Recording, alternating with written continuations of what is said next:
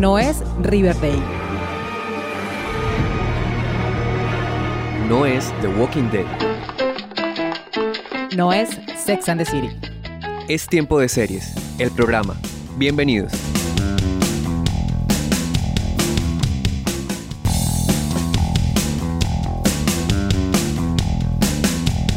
Seriefilas y seriefilos del mundo, maratoneras empedernidas, consumidores de series. Bienvenidos al final de la novena temporada de Tiempo de Series, el programa. Yo soy Catalina Serrano y me da mucho gusto estar nuevamente con ustedes hablando de lo que más me gusta, que son las series de televisión.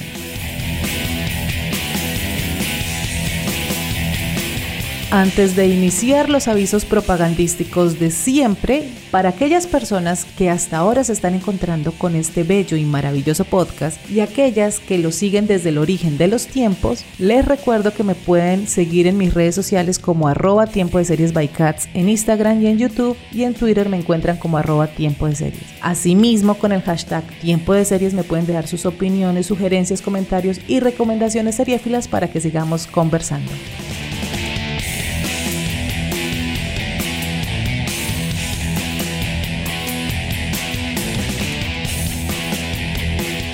Una de mis series favoritas del siglo XXI y que después de su última temporada entró a mi Olimpo de las series de la vida, que son aquellas que me llevaría a una isla perdida, finalizó de manera magistral en este 2023. Desde ya les digo que además de hablar de la temporada 5 de esta serie, este episodio es una gran carta de amor a la creación de Amy Sherman y Daniel Paladino. Así que pónganse cómodas porque... What drives Midge Mason? I want a big life. I want to break every single rule there is. Oh, boy, I'm lucky. This Mrs. Maisel, you say everything I think. A terrifying connection.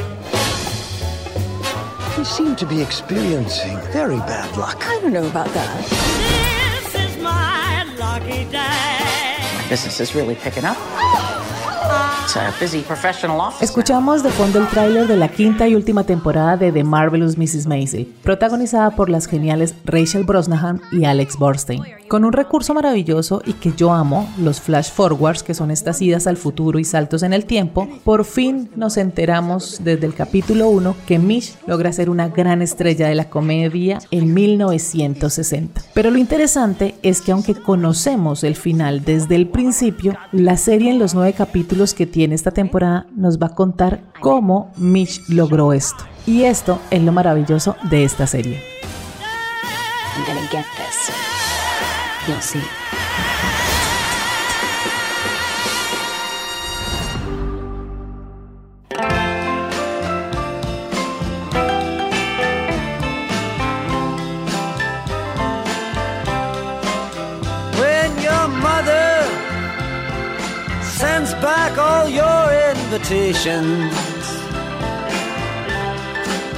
And your father Y para hablar de The Marvelous Mrs. Maisel, la última temporada del cierre de esta serie que nos encantó y nos maravilló, me acompañan hoy Juliana Uribe. Ella es la directora de Lo que leen las Amazonas, seriéfila, además ama esta serie también como yo. Juli, bienvenida y gracias por estar en Tiempo de Series. Gracias, Cata. Yo soy Amy Sherman Paladino, believer, básicamente.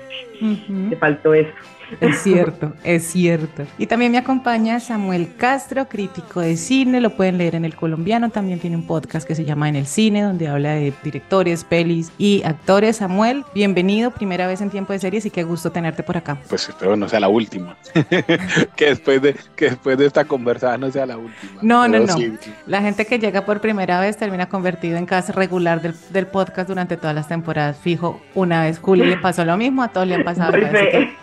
No creo, porque además vienen unas series que estamos ahí pendientes tú y yo también. Bueno, no, siquiera, no, no, pues primero muchas gracias Cata por, por la invitación y un gusto conocer a Juliana, que yo sí creo que nos, nos seguimos en Twitter, pero que no nos conocíamos sí, sí. hasta este momento, No nos conocíamos las caras. las caras. Sí, de las cosas bonitas que todavía tiene esta red social. Ella no se perdió de nada, pero yo, yo sí, yo sí agradezco esta opor- feliz oportunidad. Ay, no, me, me sonrojo. Vamos. Bueno, veníamos de una temporada de Marvelous Mrs. Maisel, una cuarta temporada que estuvo como, recibió tal vez mucho comentario de que estuvo lenta, de que como que las cosas con Mitch no fluían, no sé qué, a una quinta temporada que yo no sé ustedes cómo les, cómo les fue con ese visionado, pero a mí me encantó, me pareció que el cierre estuvo perfecto, que utilizó unos recursos de los que ya vamos a hablar más adelante, como estos flash forward que tuvo en algunos capítulos que nos dejaban ver el futuro de los personajes y que creo que le ayudaron como para resolver cosas. Entonces vamos a iniciar por cómo les fue con la quinta temporada. ¿Les gustó el cierre de, de la serie? No, a mí me encantó, me encantó, me pareció absolutamente pulida, justa, no, maravillosa, a mí estoy loca. Yo es que voy a decir que yo estoy en desacuerdo con la afirmación que dijiste de la cuarta. Es decir, yo, yo sí siento que la cuarta era completamente necesaria porque yo siento que la serie lo que buscaba era había hay un mensaje hay muchos mensajes en la serie pero un asunto es esta vaina no es fácil. Esta vaina y cuando esta vaina me refiero al tanto a la cultura como al negocio del entretenimiento como a la comedia como a ser mujer esta vaina no es fácil cierto y yo creo que la cuarta temporada era justamente eso y ese era su su arco. Esto esto necesita enredos esto cuando crees que la logras ya no la logras hay unas oportunidades, incluso yo creo que por eso el cierre es tan impresionante, que para mí en la cuarta, y sé que estamos hablando de la quinta, pero me parece importante, es que en el encuentro que ella tiene al final, en la cuarta, Fantástico, alguien con Lenny. le, sí, con Lenny, pues Lenny le dice, ¿usted es, es una boba o qué? O sea, ¿cómo va a desaprovechar esa oportunidad? O sea, entienda que es que, ¿cómo así que no va a ser, que usted solo puede ser carter principal? O sea, usted sí entiende lo que significa irse de gira y eso era, ahí está Amy Sherman Paladino diciendo, o sea, o haciendo su gran tesis acerca de, del entretenimiento, de quien crea que esto es fácil, pues habrá alguna gente que tenga golpes de suerte, pero, y yo creo que la quinta temporada es incluso la respuesta a eso, es decir, nadie la tiene fácil y toca trabajar mucho, mucho para este éxito. Y por eso, ahí sí entro a la quinta, por eso ese arco tan importante de, por un lado, ella, por un lado Mitch y por otro lado Susie, porque es que no hay una sin la otra y el éxito de una depende de- del esfuerzo también de la otra. Total, que además en el último episodio, estos cuatro minutos, ella le dice, antes de hacer lo que va a hacer, le dice a Susi, voy a hacer algo que puede ser desastroso para mí y en consecuencia para ti, por lo que tú mencionas. Finalmente las protagonistas son las dos de esta historia. Y yo estoy de acuerdo contigo en la cuarta, a mí la cuarta me gustó y yo lo, lo reflexionaba y cuando me decían como, no, es que es lenta, no, es que ha sido floja, es como, pues es que la carrera de Mish se estancó en la cuarta temporada. Ella decidió tomar unas decisiones que son las que Lenny al final le cuestiona y le dice como, amiga, hay que trabajar, trabajar, trabajar, trabajar. Y si te echan, vuelves y trabajas y hasta que se reviente. Y como la carrera de Mish estaba estancada, pues, pues había que darle también juego a los otros personajes secundarios que brillaran. Y pues ellos sí estaban avanzando mientras que Mish se estaba quedando en su, en su, su historia como tal. Pues algo que en lo personal yo estaba esperando era saber cómo lo iba a lograr, ¿no? O sea, cómo era que iba a llegar al éxito, a convertirse en esa gran stand-up en esa gran comediante reconocida, porque pues gran comediante ya lo era y pues el talento siempre estuvo ahí. ¿A ustedes cómo les pareció ese recorrido? ¿Ustedes cómo vieron esos flash forward? A mí me sorprendió, me gustó muchísimo, me gustaron mucho esos flash forward, esas idas al futuro. En el primer episodio estamos en 1982 con una mujer que es idéntica Mish, pero no es Mish y después vamos como entendiendo de qué va esto y quién es este personaje. A mí me gustó muchísimo el hecho de que nos llevaran como de la mano a las consecuencias de esta explosión atómica que pasa los últimos cuatro minutos, pues entonces como que nos iba llevando como, como con pildoritas y como con cositas que a vos como que te daban una, como una sensación de que ya ibas a entender por qué, pero al final como no, hasta que estés lista como en tu punto, ahí yo te voy a soltar todo, que me parece que es una gran estructura de lo que realmente es tener un sketch. Toda la temporada para mí fue como si fuera un gran guion para una puesta en escena pues de las que monta Mitch, pues de las que hacía Mitch. Entonces eso a mí me pareció muy bueno. Siento que en algunos momentos hubo personajes a los que les dieron más, más espacio y me, me- me aburría porque hubiera preferido que se los hubieran dado a, a los como a los principales, o sea, a los papás de cada uno. Yo quería saber más de Joey, pero también me parecía fabuloso eso porque además todo giraba alrededor de ella, la gran narcisista, egocéntrica, caprichosa de Mitch,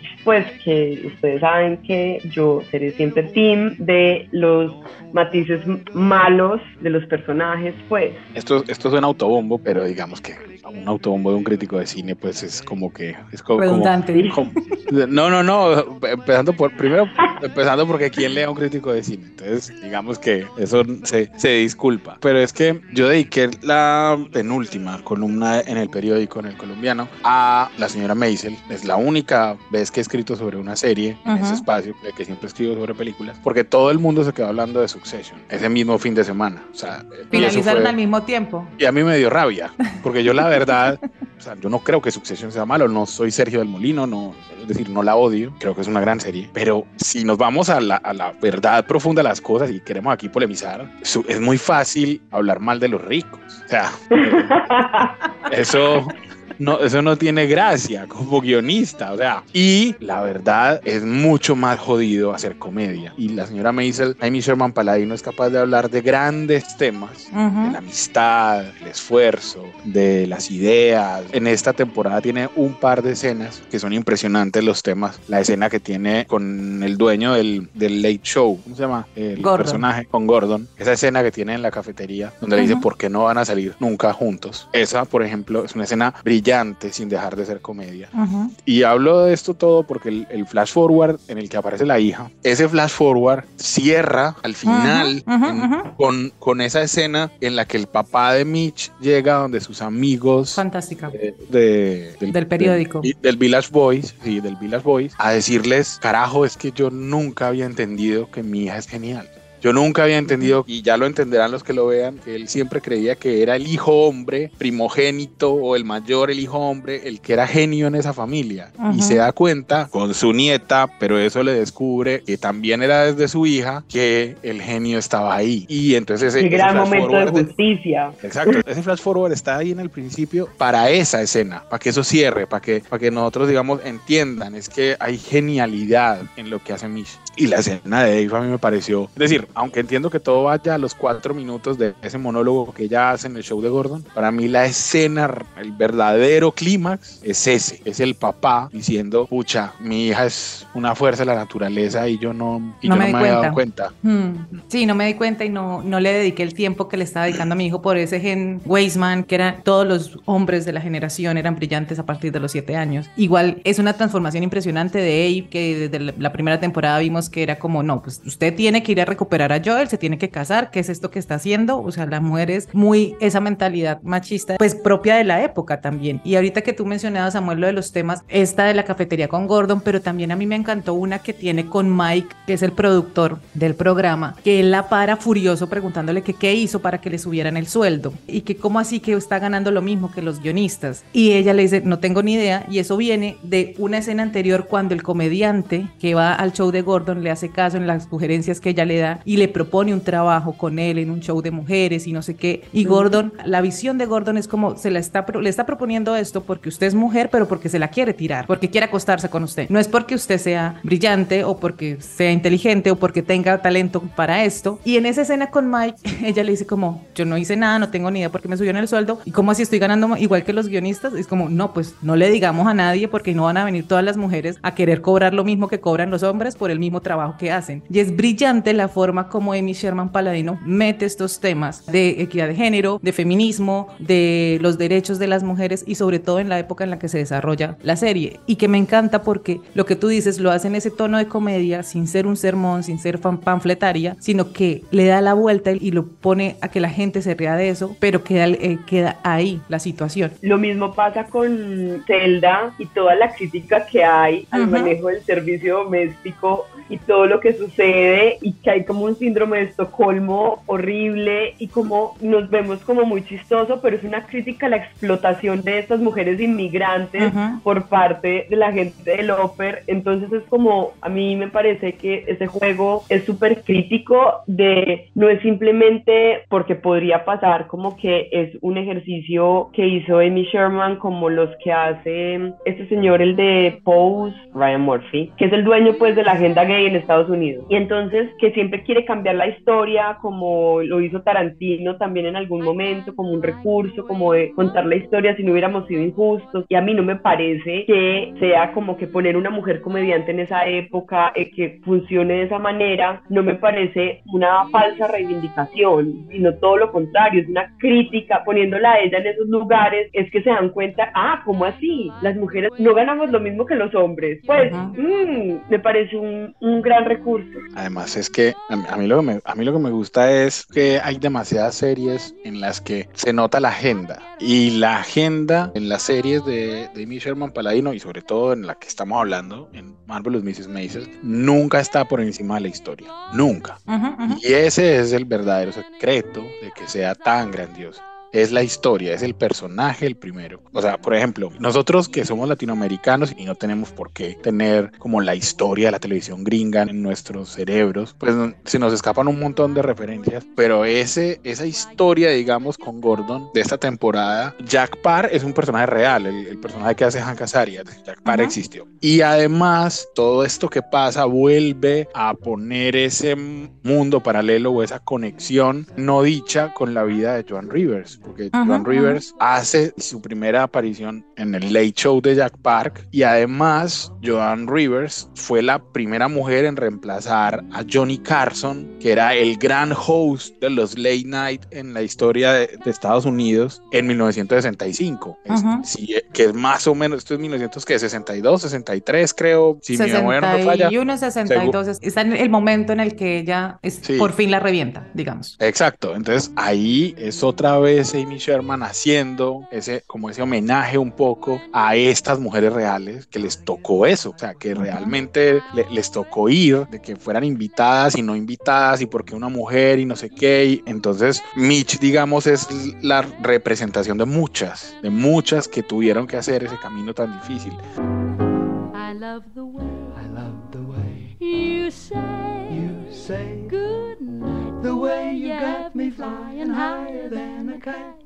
Y lo de Ave, el papá, es que Tony Shalhoub es un acto. O sea, es que el asunto con Marvelous Mrs. Maisel es que el cast es una cosa, pero pues absolutamente asombrosa, toda, toda. Uh -huh. Solamente el personaje de Susie, pero el, el, personaje del papá, lo que hace Tony Shalhoub, es que Monk a mí me gustaba, pero a mí me gusta mucho más lo que hace como el papá de Mitch. O sea, todas las es taras gran, y las cosas. O sea, uf. yo creo que es su mejor personaje. Uf, es un. O sea, ese señor se debería ganar o sea, ese personaje es el mejor que es este señor. Es que esta temporada es impresionante. O sea, además, Amy Sherman no le tiene miedo a nada. Entonces, las escenas son realmente sketch largos de comedia, de todo tipo de comedia. Hay comedia del absurdo, que es esa escena entre los papás de Mitch viendo a la nieta, que él le pone un, li que él le pone un libro. Sería la nada de Sartre, creo sí, que es. Sartre. Ah, sí, es Sartre. Eh, y entonces que, que, si como, lo, que, que, si lo, lee es genial, pero si no lo lee también es genial. Y además que quien ha leído a Sartre, que ni Sartre ha, ha leído el ser y la nada. O sea, es, pero es lo va a entender, ni Sartre bueno. se entiende. O sea, es que es sí. fantástico. Por ejemplo,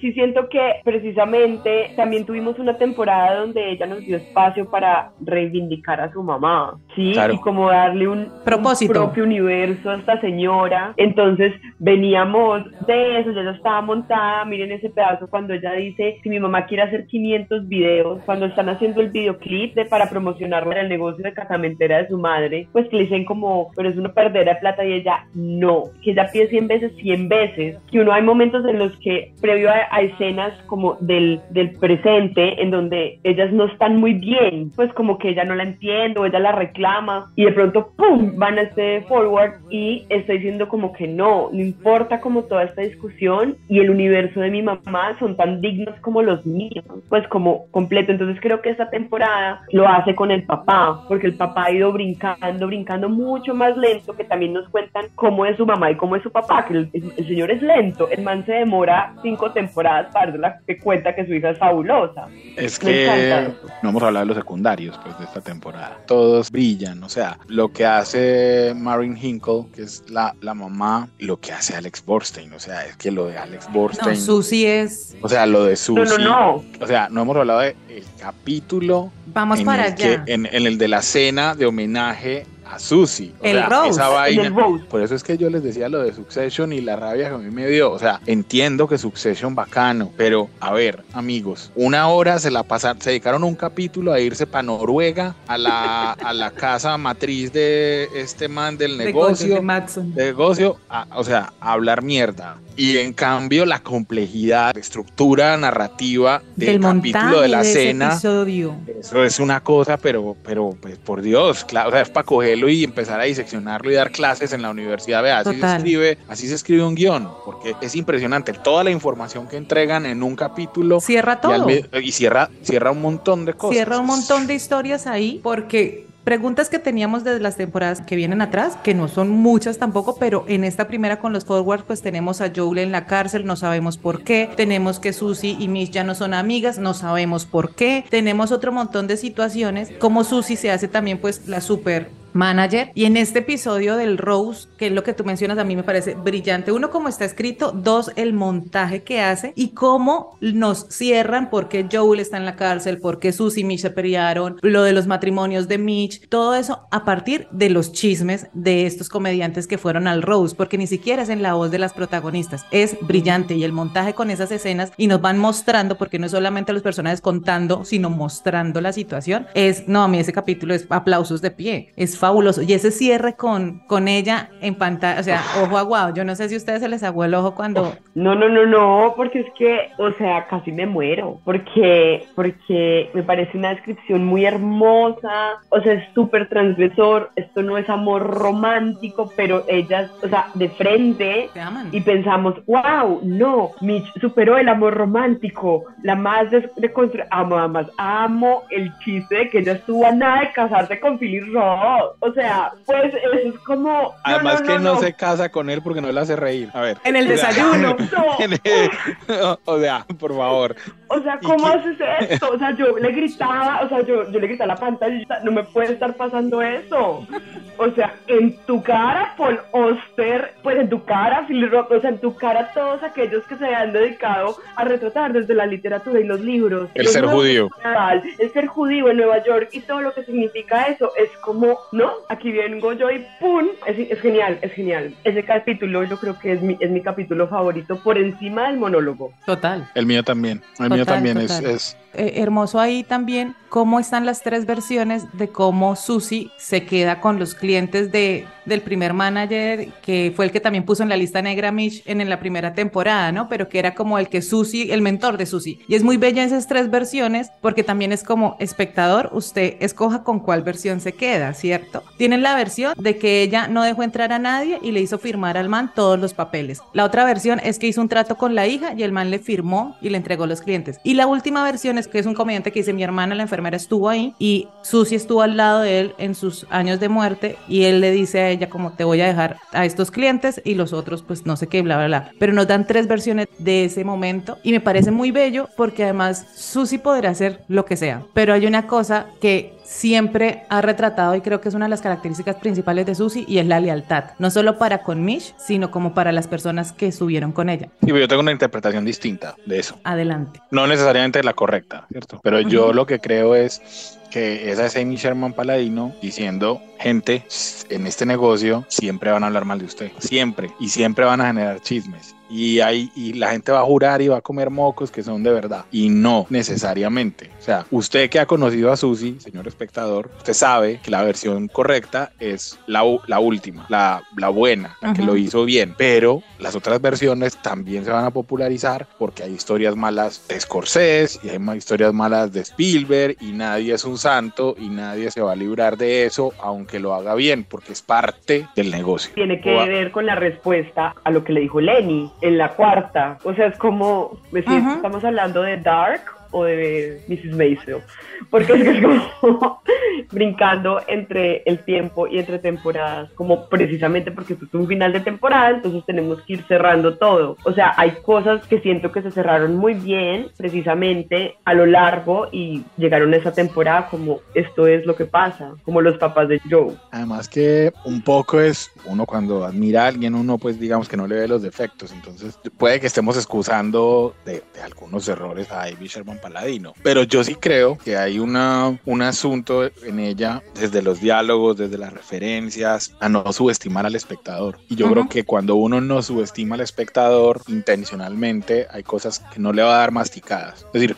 miren que nunca tuvimos la escena de Susie encontrando a Mitch después de eso. O sea, solamente nos ponen que van, no sabemos qué hablaron, no sabemos qué conversaron, pero no tenemos que saberlo. No o sea, ella le dice como, pues, póngalo usted, imagínenselo usted, porque le voy a contar es el final con ellas viendo televisión juntas, viendo televisión juntas. O sea, ¿hay acaso alguna muestra de amistad más grande y de amor que ver televisión De amor, o sea, es esta definición de amor absoluto y también cómo plantear diversas formas de amor, o sea, porque las, las encierra ellas como dos amigas, hermanas, como que además uno se pelea con las hermanas, va, vuelve, o sea, pero además como que hay momentos frente a toda una vida, ¿qué es lo que queda? O sea, ¿cómo evaluamos frente a toda una vida esto? Entonces, me parece muy teso eso, pero también me parece muy lindo como el cómo terminan los papás, en cómo ella termina con Joe, en cómo los papás de Joel terminan, cómo empieza a haber múltiples definiciones del amor, de la familia, de esta red que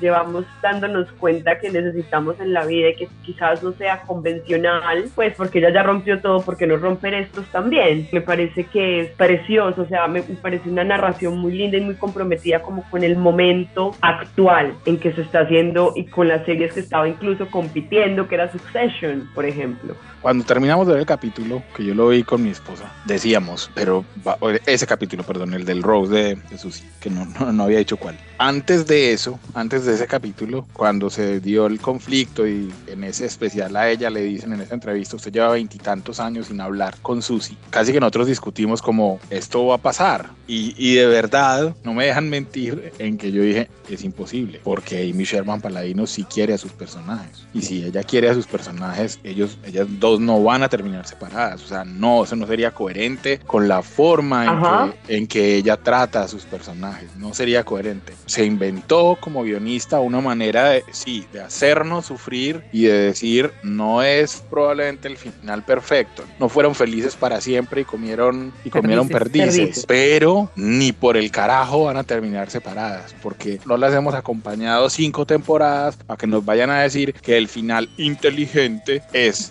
y, y, súper eh, vanguardista, eh, exacto, es que la amistad entre ellas dos se perdió, ni por el berraco. Ahí es donde les digo, sí. es más importante eso que la agenda de la sororidad. Que no, no es un discurso pues feminista rosa, es como, es un asunto de humanidad, pues voy aquí como miren las personas tenemos una manera de relacionarnos, los vínculos van y vienen, no hay nada realmente escrito sobre piedra, otra vez como en el largo tiempo cómo evaluamos esto, pues a mí me parece que es más justo que, un, que una plantilla para responder como a una lista de requerimientos del consumidor actual, pues. A mí me pasó igual, nosotros la serie la, habíamos con, la vimos con Mario y en ese cuando nos enteramos que Susie y, y Mitch se pelean y todo lo demás, a mí se me rompió el corazón y Mario me dijo, se tienen que reconciliar. Me dijo, esto tiene que tener final feliz, o sea, tiene que tener final feliz porque es que no hemos sufrido con Mitch todo este tiempo para que no pase y lo que tú decías y le decías a tu esposa es como, no es coherente que ellas terminen separadas, o sea, no va a pasar. Tiene que haber un momento en que estas dos mujeres se reconcilien.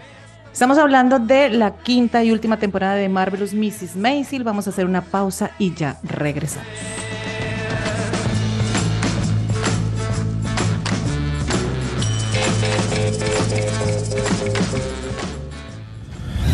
Únete a la comunidad de seriéfilos y seriéfilas más grande del mundo siguiendo las redes sociales de Tiempo de Series by Cats en Facebook, Twitter e Instagram. Y escúchanos también cuantas veces quieras en Spotify, Evox y Deezer y demás plataformas de audio.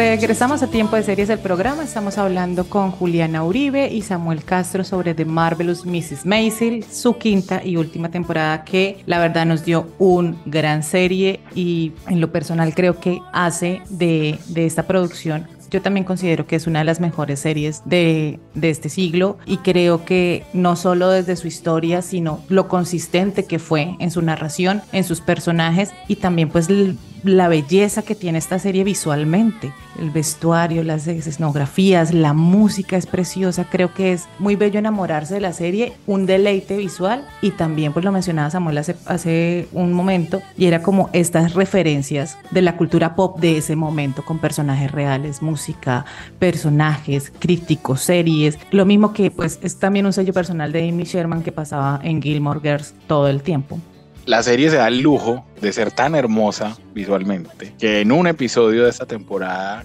que es la de la que estamos conversando, hay un musical sobre la basura y el musical lo, lo iría a ver yo si lo pusieran. O sea, es tan fantástico sus canciones, su escenografía, su todo, que yo iría a verlo, porque es maravilloso. Es maravilloso. Esa feria del hogar en la que Mish tiene que ir a trabajar por esos vínculos con la mafia que tiene Susie, es, es que se revienta uno de la risa, pero también queda maravillado con la puesta en escena de ese musical. No, es increíble. ¿Y qué les parece toda la estética de la oficina, las palomas en Nueva York, en la oficina de Susie? O sea, como el pasillo de la casa de la familia de, de Mitch. A mí me parece como todo la recreación del barrio chino, me parece increíble y como estéticamente también le cambian la ropa en los flash forward, que les parece el vestido de matrimonio para no casarse con Philip Roth. O sea, ¿Qué le pasa? O sea, qué deleite. Y Susi, también como Susi evoluciona en su vestuario, ¿no? O sea, por ejemplo, en el Rose, esta pinta del gabán, sus canas ya, o estos mechones de canas. pero fantástica. no, regia. evoluciona, pero sin renunciar a su estilo. Total, súper regia. Cuando está vestida para jugar golf es un chiste, o sea, es preciosa, pero está metida en el cuento. Y esa, ese, esa historia, volviendo al Rose, cómo ella se va ganando la gente, vende las historias, vende, empieza también a ser manager de músicos, cantantes, producir con disqueras. Es muy, muy chévere porque además finalmente nos muestran, como tú decías, Samuel, e, ese detrás de la industria. Y pues en este caso donde se hacen los negocios, ¿no? Cuando se le mete alza un alma para que por favor fiche a su, a su actor afroamericano y para que tome la decisión si va a ser o no va a ser el, el, protagonista de la película. Me me fascina ese, esa convicción que ella tiene de lo único que tengo en la vida es que me voy a, o sea, me vas a aceptar porque no me vas a soportar. Yo voy a hacer de ser insoportable un asset. O sea, este es mi estrategia, es no me voy a rendir nunca que además es todos los momentos en los que ella también le dice a Mitch, hey, te juro que no me voy a rendir nunca con vos. Que después, cuando Mitch va a visitar a Joe a la cárcel y dice, ¿cómo que estás promoviendo pelucas? Llama a Susie. Y ella, no, yo estoy bien, yo estoy tranquila con mi trabajo, no sé qué, me va muy bien. Dice, es mentira. No, no estarías mejor con nada más. O sea, no hay nada que se pudiera poner mejor que con Susie. Entonces, otra vez como desde lo estético, desde lo, desde diferentes maneras de relacionarse, nos confirma que es que esta es la historia de dos protagonistas. Que además a mí me recordó, sí, a lo mejor ustedes leyeron, ustedes que son más jóvenes, yo ya llegué a esa edad en la que dice eso, en la que se dice eso. Ustedes que son más jóvenes, niñas, recordarán de pronto que era la, esa era la misma estrategia de Fanny Mickey Fanny Mickey decía, vénselos por cansancio. Es decir, que cómo lograba convencer a estos grupos de teatro para que vinieran a un festival en una ciudad perdida de Latinoamérica, venciéndolos por cansancio, llamándolos una y otra y otra y otra y otra y otra vez y sin per Y eso es, eso es lo que hace Susi. Y volviendo a, la estética, a la banda sonora, o sea, yo me compraría un disco, pues una recopilación con los temas musicales que utiliza siempre y en todo momento Amy Sherman en esta temporada. Me acuerdo que hay un par de temas ochenteros que son asincrónicos, que eso no había pasado mucho y aún así lo hace porque eran los temas, eran importantes para cerrar con esa canción el tema del episodio. Es que ella narra en todas, narra en todo, narra en la banda sonora, narra en los chistes, narra en la estética, narra en los comerciales que aparecen. Por eso,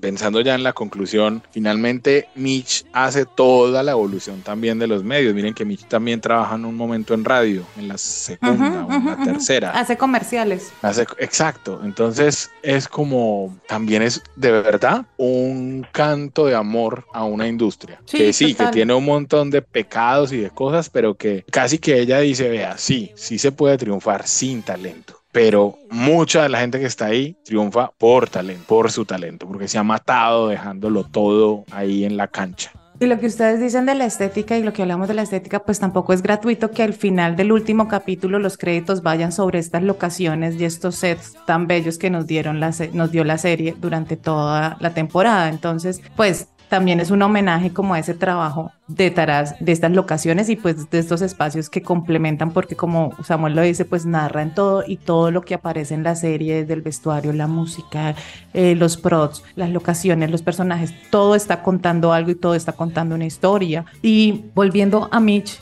nos habíamos quedado en la cuarta temporada con esta sacudida que le da Lenny después del encuentro que tuvieron que estábamos esperando y cuando Gordon va al cabaret donde Mish sigue trabajando, que Susie lo aborda y le dice, tiene que contratarla, contrátela, no sé qué, y que Susie dice como, contrátela como guionista, y que Susie ahí le dice como, confía en mí, o sea, esta es la oportunidad, es el momento de la puerta y lo que le dijo Lenny, es la oportunidad, es la puerta, o sea, pues aprovechela, que es entrar como guionista para en algún momento pues algo va a pasar aquí y que es muy interesante volviendo a lo que ustedes mencionaban y que hemos hablado que no hace parte, o sea, no tiene una agenda, pero es muy interesante ver cómo este cuarto de guionistas, solo hombres, ella es la única mujer, que además entonces Gordon saca pecho diciendo como contraté una mujer guionista, y cómo ella también se va ganando a sus compañeros, o sea, porque eso es otra cosa que nos muestra Mrs. Maisel y que lo hace Michelle Paladino, y es que a Mitch todo el tiempo le toca estar demostrando. Hay un momento muy bacano que es doloroso, que creo que nunca la habíamos visto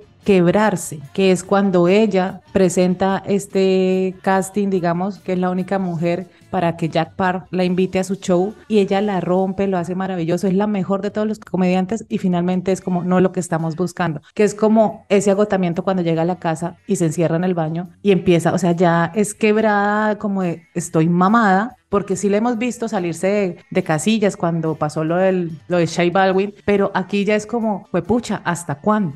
No nos lo dicen, no, mejor dicho, es una pregunta Juliana, pero vos no pensabas, Juliana, que vos no sentiste que ahí Gordon Will, Gordon había metido la mano. Es decir, que Jack Parr no la contrata porque Gordon hizo una llamada y dijo. Claramente. O sea, Gordon. Gordon la orina toda la temporada, pues, y porque además él ni raja ni presta el hacha, o sea, porque además no le da espacio, pero no la va a dejar no la va a dejar estar en, en, ninguna otra parte, porque además es la típico ejercicio porque él lo que quiere es acostarse con ella, independientemente que sabe que es genial. Pero es que eh, él sí, a diferencia de los demás, él sí se quiere acostar con ella, a diferencia del otro comediante que le ofrezca trabajo sin ningún tipo de intención. Sí, pero es que Gordon no va a pensar que en el mundo exista alguien que actúe diferente a él porque ese hombre le evita. O sea, él es Gordon. Porque después nos pillamos el tapado con la, con la esposa y les,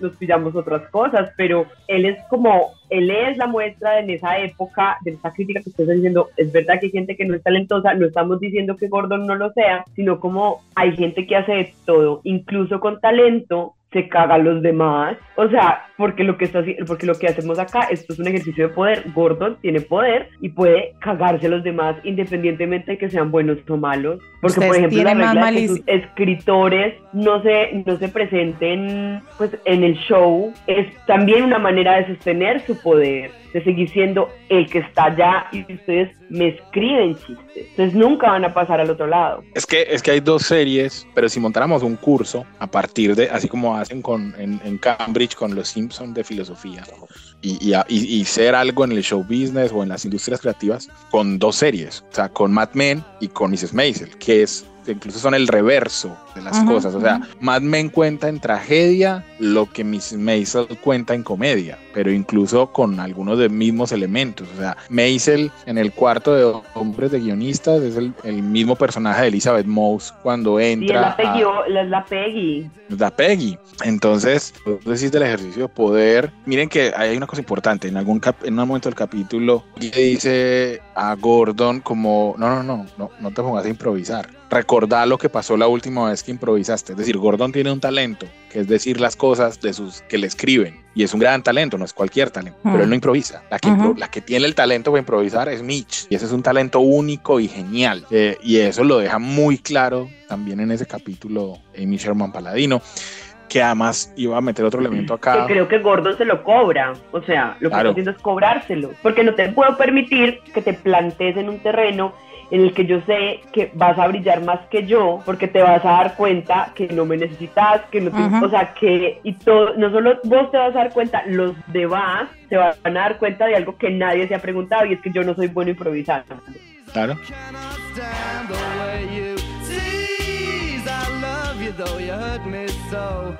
Now I'm gonna pack my En el final de los cuatro minutos, cuando la invita a sentarse en el sofá y la gente aplaude y la presenta como la maravillosa Mrs. Maisel, lo que hace al decirle como estás despedida es liberarla de eso. Es como, no amiga, definitivamente no tienes que estar aquí. Porque además él le dice como, esta no es ni, esta es la primera, pero definitivamente no la última que vas a estar aquí como invitada. Y todo el mundo aplaude y le dice, estás despedida. Es un gesto de te libero. Sí, pero... Pero, te libero porque me desenmascaraste. Sí, sí, sí, total, total. No, pues él no, es, él no es una buena no persona. Te libero, no te libero Pokémon, sé feliz, no, es último momento, porque es que no te puedo tener acá. Claro, y me encanta que hasta el último momento de ese episodio, hasta el último momento, estamos con la decepción igual que Mitch. O sea, ya logramos por medio de Susie que invitaran a Mitch al programa. Oigan, me dio, me dio un dolor, o sea, quiero decirles, perdón Cata, pero cuando ella se da cuenta, porque yo dije yo, y yo, mmm, ¿cómo se la va a cobrar? Si no se la, o sea, como que la debo invitar y yo, esto va a pasar, pues, pero, pero no puede ser eso, o sea, nunca se me ocurrió que la manera en que le iba a cobrar la invitada iba a ser diciendo que no, pues, o sea, no dejándola hacer un stand-up. Y entonces, porque en el papel, en, o sea, cumplió, el, o sea, nadie, es la típica trampa de, pero yo cumplí, o sea, ¿en qué falló? Me dijiste que la invitara, o sea, nos aprovechamos como del vacío legal del favor, porque me voy a vengar porque me arrinconaste. O sea, hiciste lo único, lo único con lo que no te podías meter. Y lo hiciste. Y todos se dan cuenta. O sea, me caras Es como, como no, te tenés que ir. O sea, yo, yo te subestimé, yo no te puedo tener acá. O sea, porque se me va a caer el numerito. Además, el, asunto ahí es que nadie se lo espera. O sea, ella va toda orgullosa, invita a los papás, que esa es otra escena hermosa, hermosa. O sea, díganme si no es muy hermoso. Las 500 llamadas. spoiler alert. La mamá, no. Cuando la mamá toda, toda ofendida, como, no, ella no me llamó, ella no me llamó, entonces que se joda.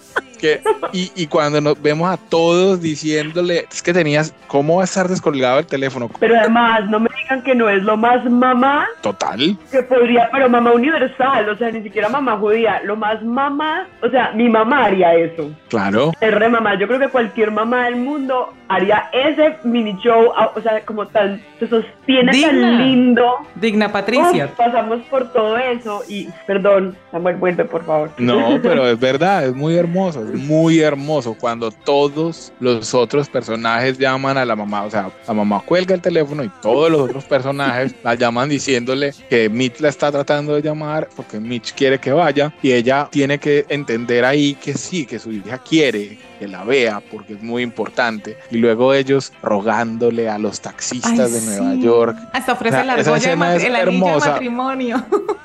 le ofrece el anillo de matrimonio a un, a un taxista para que los lleve y terminan montando bus. Esa escena es hermosa. bellísima, no, No, no, es como hermosísima visualmente, que otra vez volvemos. O sea, Amy Sherman es capaz de un musical con de basura que uno quiere ver. Exacto, entonces nos lleva así, nos lleva así, nos lleva así, igualito que a mí. ¿Saben? Sí, nosotros vamos viendo que, estoy aquí, es que yo ya voy a llegar a tocar el cielo. Yo ya voy.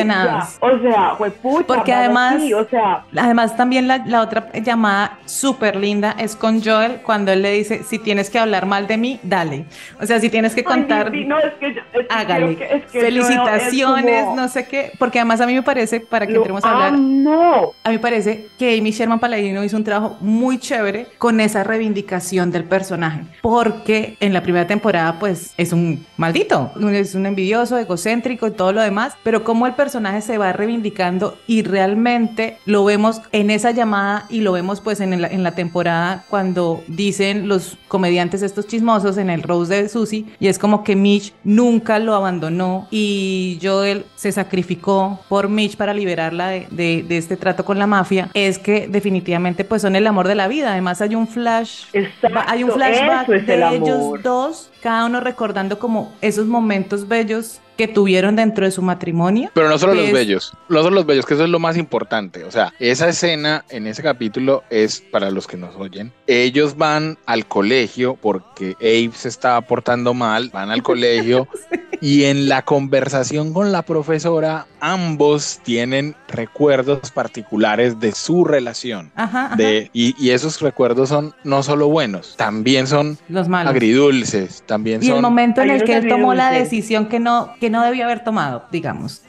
Pues cuando se fue con la secretaria que le invitó a tomar fresco, pues. Mm. porque de- como se tiran después porque cuando ella toma lo de la secretaria y dice pero es que es que a mí no me importa que me haya dejado me importa que me haya dejado por una más bruta porque eso es porque eso es Amy Sherman Paladín o sea es como si fuera entiendo que sea más bonita pero por una más bruta cómo se le ocurre pues cómo se le ocurre Sí, que falta de todo, que falta de elegancia. Miren, yo, a mí me parece lo que dice Cata frente a la evolución del personaje, la reivindicación, me parece que Joel se vuelve igual como un gran vehículo como para la acción del amor. Claro, renuncio como al matrimonio tradicional, pero realmente el verdadero compañero de mi vida, además de Susie, obvio, es Joe. Vamos ahí, nos apoyamos, esa complicidad que hay cuando, cuando están en el matrimonio del hijo, eso por ejemplo es como, Mm. o sea, y ella dice, sí, y, y miren que no aparecen más maridos de ella, o sea, mencionan, mencionan que se casó cinco veces, pero no la vemos en los flash forward, no la vemos con un marido, sí, como que ni siquiera es una sombra, o son accesorios, es muy Elizabeth Taylor eso,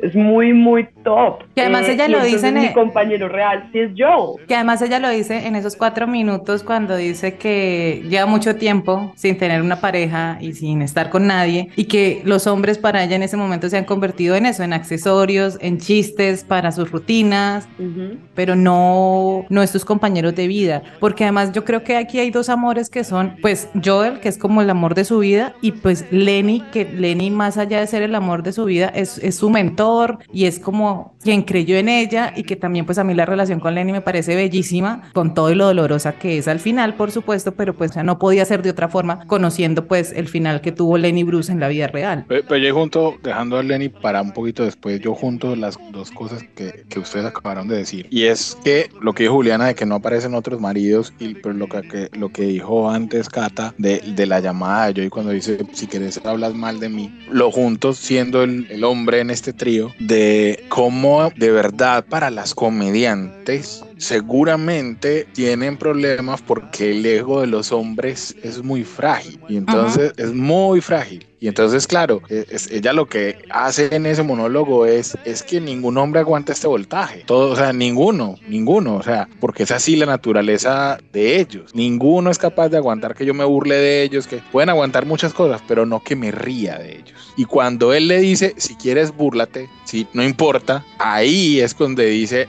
donde uno dice ese es. Ese es ese muchacho Sí, sí, sí, sí, sí. E- Es, es muy bello y, después de esos cuatro minutos es muy bello la reacción de todos, porque además había algo que a mí me hacía mucha gracia y me daba mucha risa, eran los suegros, los papás de Joel, que nunca entendían ella qué era lo que hacía. Entonces les consigo yo boletos para, lo- para el show de Gordon. ¿Quién nos va a conseguir? ¿Y por qué usted? ¿Y cómo? Es que como que nunca la, nunca la reconocían y le reconocían lo que estaba haciendo y es muy bello al final que están todos y su suegra, su ex suegra diciendo como ella es la mamá de mis nietos, sus papás pues súper orgullosos cuando él le dice como, así hayas estado ahí sentada sin hacer absolutamente nada, esto es fantástico. O sea, es demasiado lindo la cara de admiración de Joel, o sea, todo ese reconocimiento de estos personajes que al principio todos estos no creyeron en ella. Y yo creo que estamos dejando pues para el final, pero es que carajo, pues, a mí me parece por eso muy bien, por eso quise hacer esa conexión con Mad Men. Si el personaje de Donald Draper es el personaje de la vida de John Hamm, yo no sé si Mitch Maisel no va a ser, miren que por casualidad Don Draper son las dos D, empiezan por DD y, y Mitch Maisel también. Mitch Maisel es M y M. No sé si no va a ser el personaje de la vida de Rachel Brosnahan. Yo creo que sí. perra, qué cosa tan difícil. No, no, no, es que, pues, o sea, yo la he visto en otras cosas, pero que entrega, y yo creo que es el personaje. No porque no espere que le ofrezcan grandes papeles en el futuro, ojalá, sí, pero superar a mí es, pues. Pues es que tal será el impacto de Mitch que la que recibió estrella en el Hall de la Fama fue Mitch Maisel y no Rachel mm. Brosnahan, que fue, pasó unas semanas antes del final de la temporada. Y eso fue maravilloso. O sea, la que recibió la estrella fue el personaje como si fuera una persona real, una comediante de la vida real con una trayectoria que se merece una estrella en el Paseo de la Fama. Entonces sí creo que el personaje es inolvidable y tiene un impacto muy, muy fuerte. Cuando nos damos cuenta que esto se vuelve como universal o genérico, por lo menos para el, la burbuja de la cultura del entretenimiento pop de Occidente, América, pues, eh, es cuando se vuelven como parte icónicas como de ciertas cosas que se vuelven cotidianas, pues elementos que pasan en la serie. Entonces yo pensaba, por ejemplo, si yo digo tips, up, todo el mundo sabe de qué estoy hablando. ¿Y cómo podemos hacerle un personaje después a la actriz que supere eso? No sé. more kisses and they're swell when you say, Gotta get home by 12. Miren, yo hablo desde, no estoy poniendo Google y no sé si existan, pero si, si Funko llegara a ser Funko de Mitch Maisel y de Susie, yo los compraría. Total, estamos de acuerdo. Idea para Funko si no la tienen ya, por favor, lo necesitamos, los necesitamos. O sea, ya mismo, quiero los dos. O sea, total. Total, las quiero las dos me muero. Yo tengo un, yo tengo un tip up bordado en la entrada de mi casa, por eso se los digo, es como... Sí, yo lo tengo escrito, yo lo tengo escrito en un, en un tablero que tengo acá, porque es... voy, a, voy a hablar de algo de cultura pop real, que incluso yo tengo 35, 35 años, entonces no es como que es posible que la gente me no haya hecho esto, pero yo tengo tips up acá bordado y otro bordado con Hippie J Motherfucker, Motherfucker de Die Hard, que es obviamente la mejor película de Navidad y entonces no pienso tener esta conversación. No, la, podemos tener, yo, yo apoyo. son parte de mis elementos pop. Por eso es que yo siempre pensé, o los que vimos Fashion Police, sabemos que después de que Joan Rivers se murió, Fashion Police dejó de tener gracia. Porque las, las mujeres, como Mitch Maisel, digamos, que hicieron ese recorrido, tenían derecho a burlarse, a, hacer, a decir chistes que hoy en la corrección política nadie más puede decir. O sea, Joan Rivers podía decir cualquiera y nadie le iba a decir ni, ni racista, ni gordofóbica, no sé qué, porque ella estaba más allá del bien y del mal. las mujeres como ella, como Carol Burnett, que lograron crear una carrera en la comedia, pasando toda la revolución femenina son demasiado importantes para lo que es el mundo de hoy. Y Mitch Maisel es la representación de todas ellas en un solo personaje. Por eso es tan, tan importante y tan importante. Y por eso cuando vuelvo a la autocita, por eso es que yo decía, no me parece que Succession sea tan importante para la cultura pop. O sea, en un análisis frío de las cosas es más importante Mitch Maisel. Lo digo en serio, pues así lo creo. Samuel, tú ahorita decías, dejemos a Lenin para el final, pero Lenny es un personaje que con todo y lo poquito que aparece durante toda la, serie, pues enamora, nos enamora, nos encanta. La importancia que tiene para Mitch desde el capítulo 1 cuando él le ella le pregunta cuando lo saca de la cárcel si vale la pena y si ama hacer esto. Y pues lo que pasa en, en el final de la temporada 4 y lo que vemos que pasa aquí es muy bello cómo no nos quedamos y cómo Amy Sherman Paladino hace que no nos quedemos con la imagen de Susie buscándolo y viéndolo pues en su decadencia, sino que nos quedemos con la imagen de ellos cenando en este restaurante de comida china y leyendo maravillosamente esta cita de la galleta de la suerte, que además la vemos antes cuando ella la abre y se la guarda, que no sabemos, no tenemos ni idea de dónde sale ese papelito y después nos explica. Y es muy bello como Amy Sherman ahí también hace que nos quedemos es con esa imagen del mentor y de este gran amigo, que él siempre lo supo, que él siempre supo que Mitch iba a tener éxito. ¿Cómo les fue a ustedes con ese cierre de Lenny? Es precioso. Yo solo quiero que diga todo, Juliana, en este caso, solo decirle a los oyentes que busquen a las fotos, busquen, googleen Lenny Bruce para que vean lo impresionante que es el parecido de, de Luke Kirby con el Lenny Bruce real en, esa, en ese momento de su vida. O sea, es como wow. Sí, ese eh, casting está muy bien. Apoyando que, lo que dice Samuel, en YouTube puede buscar uno como sketch de Lenny Bruce que hicieron idénticos que replicó Luke Kirby en la serie como cuando se presentó por por primera vez en un late night, que ella lo acompaña y es idéntica el performance y la interpretación que hace Luke Kirby y lo que tú mencionabas de Amy Sherman Samuel de que Amy Sherman quiere a sus personajes que también vemos acá es como los actores terminaron también queriendo tanto y respetando a sus personajes porque los vemos en estas interpretaciones tan bonitas y cómo hablan de, de sus personajes eh, pues en los diferentes eh, reels y videos que han salido pues que han apoyado a la serie durante la promoción de, de esta temporada. A mí lo que más me gusta de todo esto en general, no solo lo de Lenny, sino que yo y Susi, bueno, es que estemos rompiendo como el esquema como de finales cerrados y políticamente correctos también, o como que sostengan unas ideas absolutas como, como que o terminan peleados o terminan juntos, pero pues no podemos estar en el medio, a veces hay relaciones que quedan en el medio. Y me gusta cuando las recrean como en cualquier producto audiovisual y también en los libros, me gusta mucho porque creo que necesitamos más referencias de ese tipo, a ver si nos liberamos como de estas cargas impuestas de cerrar siempre como de una misma manera, como de ver este mundo tan binario, pena yo tan activista todo el tiempo, tan punk.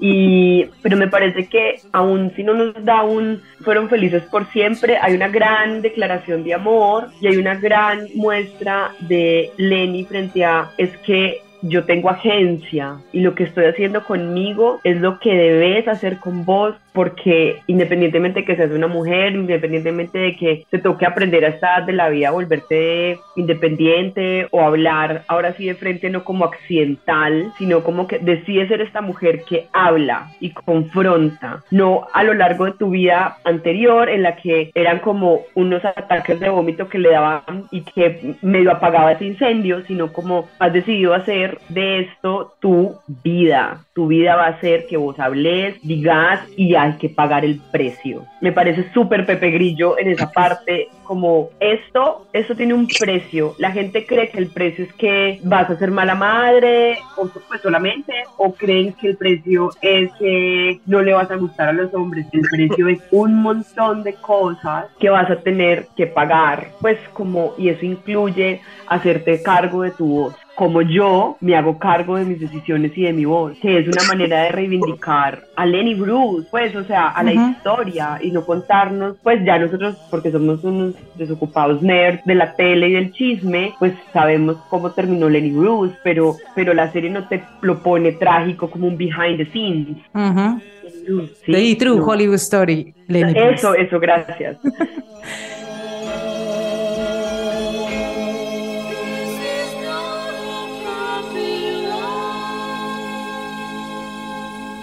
Yo vuelvo a, mi teoría de que Marvelous Mrs. Maisel es una gran declaración de amor, pero también una gran declaración de, Amy Sherman para diciendo así funciona el negocio del entretenimiento y ha funcionado siempre.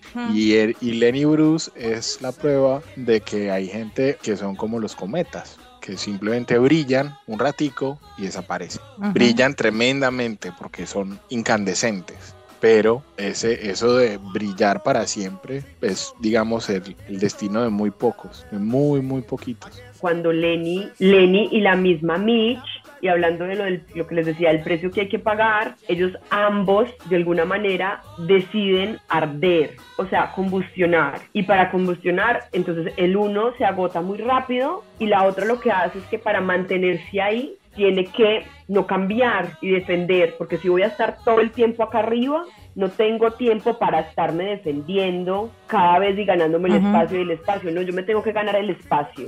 O sea, aquí va a salir este cohete y no va a salir ningún otro cohete, ni ningún carro, ni ningún vecino. Y que si sale este cohete, acá abajo todo el mundo se va a incendiar, como pasa cuando se ve uno estos lanzamientos. Entonces, me parece que es, que es una cosa muy bonita, como de, pues como los productos pop y es que finalmente nos está contando una cosa que pasa en la vida de una manera en este caso muy divertida, muy bella, con música rica, con chistecitos, con harto hay candy para las chicas, para los chicos, para las chiques, hay de todo, pero realmente está hablando de algo muy teso que tiene que ver con la agencia y con la determinación, con los sueños, que los sueños no son color de rosa, que hay que partirse la madre, que la persona que te parezca muy chévere no siempre es, pero también que hay que confiar, o sea, cómo pasa todo esto como en, como que lo meten así como cuando están haciendo las chicas súper poderosas y hacen una mezcolanza gigante y terminamos teniendo un producto tan entretenido que habla de algo tan serio y tan trascendental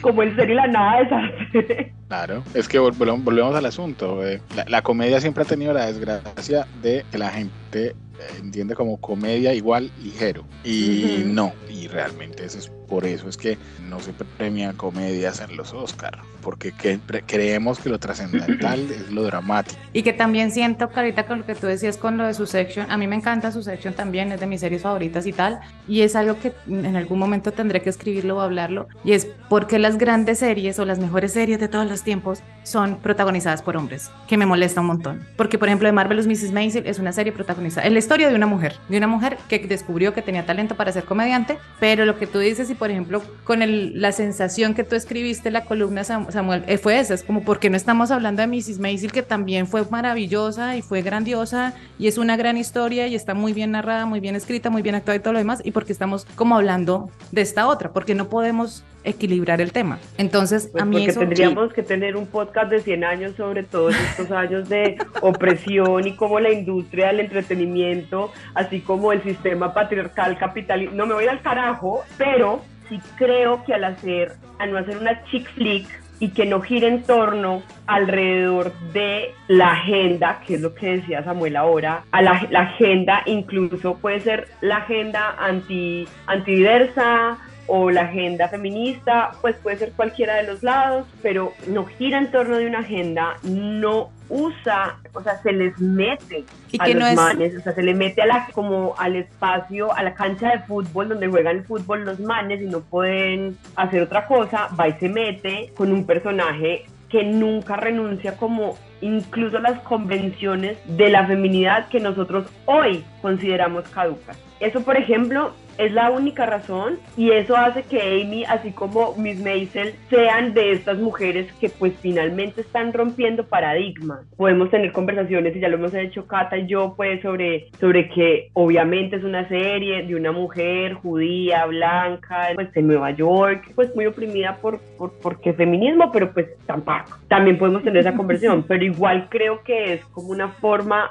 de de infiltrarse, pues porque ella también habría podido tomar una decisión de marketing y no competir con Succession, por ejemplo.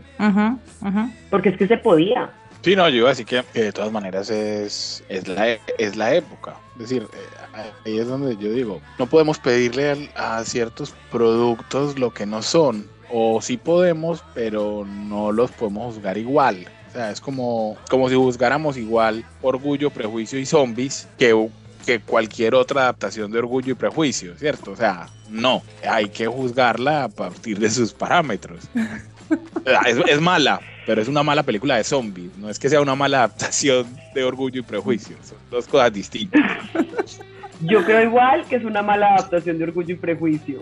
Y esa es otra discusión. Independientemente de que creo que es una muy mala película de zombies. O sea, es muy mala peli de zombies. Exacto. yo lo que creo es que la Marvelous Mrs. Maisel es, es ella misma una suerte de, demostrarnos en una serie que las ideas de avanzada siempre han sido de avanzada y que incluso las ideas de avanzada de los 50 en muchas cosas siguen siendo de avanzada hoy. Porque el mundo no cambia tan rápido como nosotros creemos. O como quisiéramos. Eso es lo que lo hace universal realmente. O sea, este tipo de cosas son las que finalmente esto pueda convertirse en una pieza universal y no una cosa de nicho que además cuando la empezamos a ver, o sea, la primera temporada era un producto de nicho, era totalmente de nicho cuando abrió, cuando comenzó, que era en Prime, que en Prime no era nada, pues apoyándole como a precisamente producciones de nicho, nada de competir. O sea, a Prime nunca se le ocurrió que iba a competir con HBO. Eran cosas muy puntuales, Transamérica, Macy's, Good Omens, o sea, los primeros productos de Prime no eran los de Netflix, que sí eran un apunte masivo y, y, o sea, Prime era como indie. No, igual a la serie se le, se le empieza a notar la inyección de capital a medida que avanza, por supuesto, y pues que los premios ayudaron mucho, que también es como yo creo que la, el reconocimiento a Amy Sherman desde Gilmore Girls. Gilmore Girls no ganó absolutamente nada y con, y con The Marvelous Mrs. Maisel pues en el 2019 se lleva todos los premios por, por esta comedia y por esta, por esta serie tan maravillosa que nos dio. Y para cerrar, al igual que Mrs. Maisel, a mí me pareció muy bello y pues lo hemos hablado durante todo el podcast, la forma como cerró y cómo es circular esta historia, porque a mí me parece maravilloso cuando ella, y yo lo mencionaba, cuando ella llama a Susi ahí a punto, ve el micrófono y se le ilumina y dice, lo voy a hacer, y le dice a Susi, tengo cuatro minutos, voy a hacer esto, pero ella ni siquiera le dice, es como, voy a hacer algo que nos puede perjudicar. Y mira el micrófono y Susi le entiende, y Susi le dice algo demasiado bello, que es cerrando y es como su carrera empezó montándose, montándose en un escenario al que nadie le dijo que se montara, hablando de las cosas que nadie quería escuchar. Hágale. O sea, no es la terminemos como arrancó esto, que me parece maravilloso. Y esa imagen de Susi al final, con la mano en el corazón viéndola y con los ojos aguados, creo que fuimos todos en ese momento viéndola sentada en ese sofá con Gordon Ford. Oye, yo casi saco una bucela, par. Y, yo, y lo que yo creo es que, que, así como Gilmore Girls era la historia de una mamá y una hija que eran amigas, caso es la historia de una artista tremenda con una cantante tremenda que son amigas. Es una y es esa ese canto a la amistad es lo que a mí más más me gusta de todo. Y, y Amy Sherman además me parece una escritora sobresaliente, sobresaliente. O sea, si un libreto de 30 minutos, un capítulo de 30 minutos, tiene 30 páginas, los libretos de Amy Sherman Paladino deben tener el doble o el triple, porque la cantidad de palabras por minuto que se dicen en, en Marvelous Mrs. Maisel, no sé cuánto es. Perdón, aquí un dato de color. En Gilmore Girls, los guiones de cada capítulo de Gilmore Girls, que era de 45, 48 minutos, eran de 90, 100 páginas. Por eso los personajes de Amy Sherman Paladino hablan súper rápido, porque ella no corta absolutamente nada. Pero otra cosa que otra cosa que me parece que estos productos pop se vuelvan como una institución es que hay gente haciendo series, hay gente, o sea, tenemos como a estos grandes personajes, entonces está el lenguaje de, de series películas, pues entonces todos, todas sabemos quién es Wes Anderson y cómo se ahorita hay un tren, pues, eh, Tarantino y la sangre, o sea, podemos, podemos hablar, en las series también pasa con ciertas personas que vos ya sabes que vas a ver, pero se vuelve como su, trademark y, y, la gente empieza como a seguirlo, a recibir a esa persona con sus productos y sus participaciones incluso cuando no son exitosos, pues, porque, porque entonces, claro, estamos viendo a ver si esta vez la manera en que Amy Sherman ha escogido también este lenguaje, y voy a hacer mi último paralelismo con Mitch, es que cuando le dice Lenny como es que tenés que abrir palabrotas o cuando ella dice siempre critico a los hombres, todo eso que ella está planteando que es su discurso, pero además es una declaración de su estética. O sea, es una declaración estética frente a yo hago esto y lo hago, sé hacerlo de otra manera, no tengo ni idea, esta es la manera y podría apuntarme a renovarme como Don Draper cada tanto o yo le voy a apuntar a este, a este, a esta única cosa que es lo que yo tengo. Y va a haber un momento en que ustedes, así como Susi piensa por agotamiento, en que ustedes van a saber de mí, les guste o no les guste, les parche o no les parche, estén de acuerdo o no, pero ustedes van a saber de mí. Y también es una manera en que Amy Sherman Palmer dice, yo hago este tipo de productos audiovisuales, no hago otros, no hago por ejemplo sitcoms porque creo que también es un ambiente violento. No hago, o sea, porque le han preguntado, no, no hago de la otra costa, yo sí, pues es que yo hablo de gente blanca, judía, de esta parte casi siempre de Estados Unidos, es porque esto es lo que yo sé hacer y punto. Y también es una declaración estética ahí. Claro, claro. Yo espero que este podcast sea la suficiente declaración de amor. que le tenemos a esta serie. Pues Juli, Samuel, muchísimas gracias de verdad por estar en este episodio que no les había comentado, pero es el final de la temporada de Tiempo de Series. Ya regresaremos para agosto nuevamente con las series que veremos pues en el verano en Estados Unidos, teniendo en cuenta que nosotros aquí no tenemos estaciones. Muchas gracias por acompañarme y qué deli hablar como con gente que también ama tanto el cine, la televisión y pues que ama y que amó de Marvelous Mrs. Maisel. Tata, gracias, gracias, conocí a Samuel. Samuel, ya te lo dije ahora, el, negocio en esta pirámide es que te vuelves un activo fijo de rotación por temporadas, así que espero escucharte pronto hablar de otra serie. Y ya, y Cata, gracias siempre al llamado.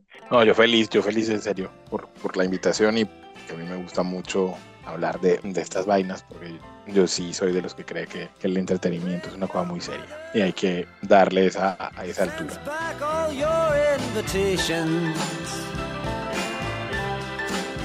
And your father to your sister, he explains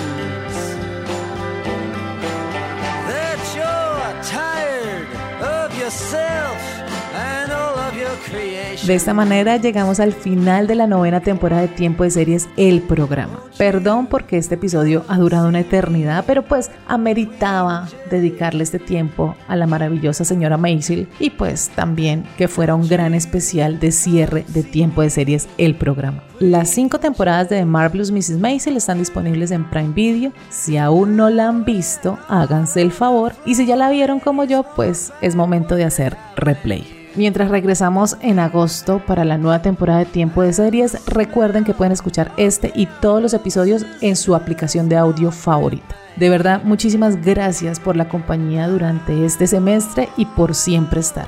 Nos escuchamos en la temporada 10 de Tiempo de Series, el programa. Chao.